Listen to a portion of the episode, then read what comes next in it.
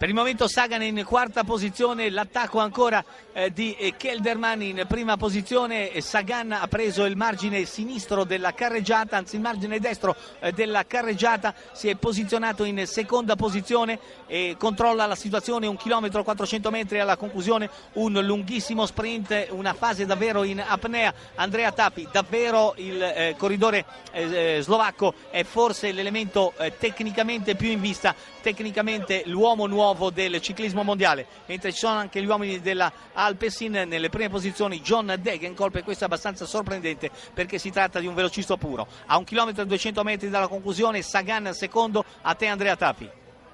Ma diciamo che Sagan quest'anno oh, mi ha sorpreso, no, non sorpreso nel senso di vittoria, ma il, il, come le vince con il sorriso su, sulla faccia, quindi per me è un è un talento numero uno, ecco, quindi eh, vediamo oggi in questo, questo, sprint finale se riuscirà a, a, a centrare l'obiettivo ancora di una vittoria.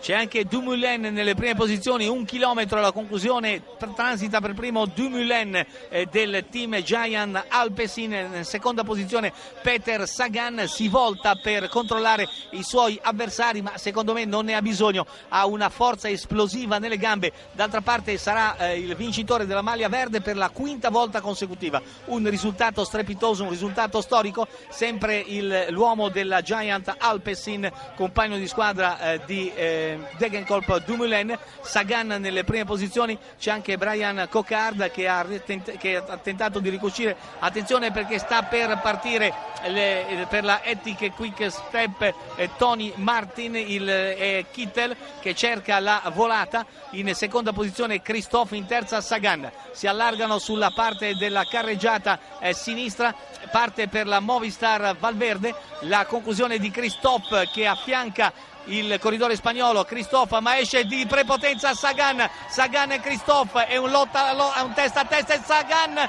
ma probabilmente riesce a imporsi il corridore della eh, formazione eh, della eh, Christophe potrebbe aver vinto, ci sarà forse necessità eh, del photo finish, sentiamo un po' come l'ha vista Andrea Tafi, sembrava Sagan aver vinto, invece poi c'è stato lo spunto eh, di Christophe che con la sua potenza ha messo in azione le sue pedivelle e ha cercato con il colpo di Reni di assestare il colpo vincente. Andrea.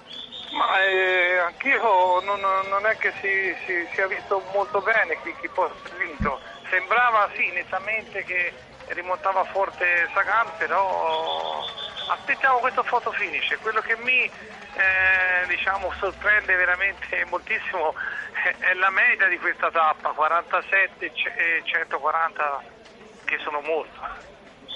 Per me ha vinto Christoph. Allora, in attesa del photo finish ancora... Secondo me Giovanni ha vinto Cristo. Allora, lui ha alzato per quanto riguarda il per monitor di servizio.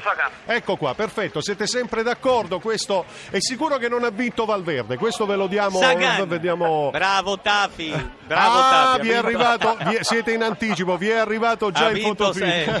finish. ha vinto Sagan ma di mezzo centimetro, però sbila... Tafi ha visto però lontano. È bellissimo, eh? è stato bellissimo, una, una, una vittoria eh, su due grandi corridori molto bella un photo finish così e al Tour de France che cosa esiste.